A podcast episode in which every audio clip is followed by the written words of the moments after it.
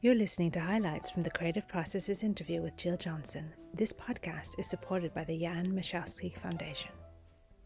I think dance chose me. I've always felt that it was Yeah. a vocation and a calling and a, just a kind of pulling me in the direction.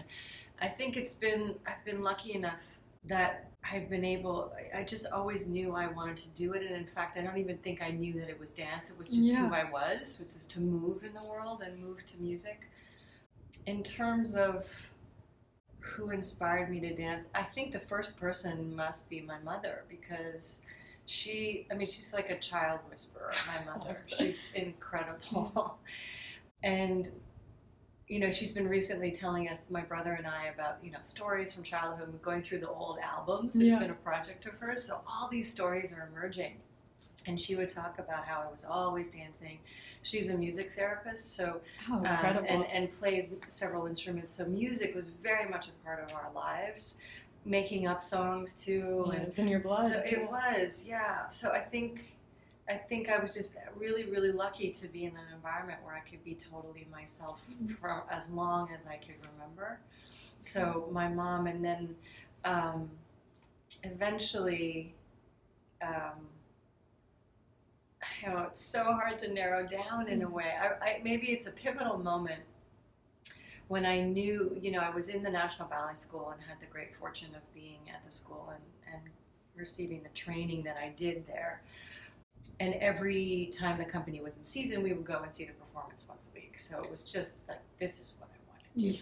And I remember one moment seeing Veronica Tennant in The Sleeping Beauty, and I was sitting in row A. So not the very front Yes. of the theater, a little bit right. And I just, I, it was like, I want that.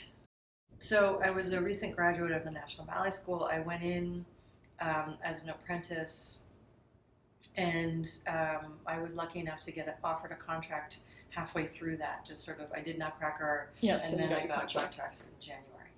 Um, and um, this right out of school, and and then two and a half years later, about that, Bill Forsythe was commissioned to make what would become second detail, so brand Oh new work, and it was unusual because he doesn't often make works outside. I mean, now more so because he Yeah. doesn't have the company, but um, back then it was it was very unusual. It was like having you know a major rock star. It was like having I don't know Jimi Hendrix come to your company. It was Oh, just like I think can't every dancer dreams of working with him. Yeah. you know, um, and so I, I I was cast in his cast, and as soon as I started working with him, I just I literally felt I have a really strong image of this kind of a giant European like oak doors, set of oak doors. You know where the handle is even Yes. above where you, and that I opened them up, and there was this field like it had opened up the artistry that I had no idea was even there, and then it was home. It was really like it just. I can remember even what we were doing, and um, fast forward to we did second detail um, through. You know, unfortunately, someone got injured, but it meant that I got to go in for her. So I was the second cast for this person, and so I was in the first cast of second detail, and um, and during that process again, fortune and blessings, I was invited by Bill to come and join. So, needless to say, I did not pause, and I said, Yes. "Okay." Without hesitation. I know. Yeah. I was. I had dinner with Bill and Thom Willems, the composer. I was pinching myself, you know, just to have dinner with the two of them, let alone, you know, be He was also the composer for In the Middle of Somewhat Elevated Mhm. too. Yeah, Oh, they've been incredible. long-time choreographer uh, collaborators. Um, so I moved to Germany, and uh, and was there for ten years. So, can you tell me more about William Forsythe and how he has influenced your career, collaborating with him and staging his ballets? Uh, like I said, I know every dancer dreams of working with him. Yeah. How do you feel like he has impacted you not only as a dancer, choreographer, but as a human being in As a human being, I Yes. mean, just it- it's sort of, uh, it's really almost defies a way to describe it. I mean, maybe I asked him fairly recently. I said, "Is there any, you know, any? Was there a main thing that you wanted us to get in the company? Was there something you really thought about?" And he said, "Dignity." and I could weep. I could just because we got that. Yeah. Um, so I think that really personifies it. You know, I think he gave us all this like trust Yeah. and he was so generous, you know, with us. We all got our moment, Mhm. and we were in a company um, that was so diverse for a ballet company. It was really a radical thing that I think is underappreciated. You know, at one point there was. I don't know if it was half. I would say about a quarter of the company was African American Oh, in Germany in a ballet company, right? So Yeah. Never Um, that would happen. So you know the experience of making work with him and craft being part of crafting our form and finding new ways to express in it as a group collectively as as individuals that were working toward this goal constantly which was to make art i mean it just it was like a utopia Yeah. it was just crazy. And so I think being in that environment, the more distance I have from that company experience, the more I appreciate the depth to which the conditions for invention, for empowerment, for agency, uh, for wrestling. I mean, it, Yes. it's speaking of Dr. West, Dr. Cornel West, who's just a huge influence of my uh, in my life as well. Um, talks about paideia, which is like deep learning, and a kind of seeking and a Socratic practice of wrestling and what he calls Dr. West that is catastrophic consciousness. So only by leaning into the great challenges and struggles of our own, but also of you know civic issues like of the day, let's say sexism. You know, it's only by facing it head on in all of its its complications and structures that we can transform it. So he thinks if you meet catastrophe, um, it's ecological. Yeah, that's right. Ecological, civic, whatever you choose, um, that it, it, you meet it with creativity and compassion, and then you can transform it. So he thinks like the blues, for example, comes out of that.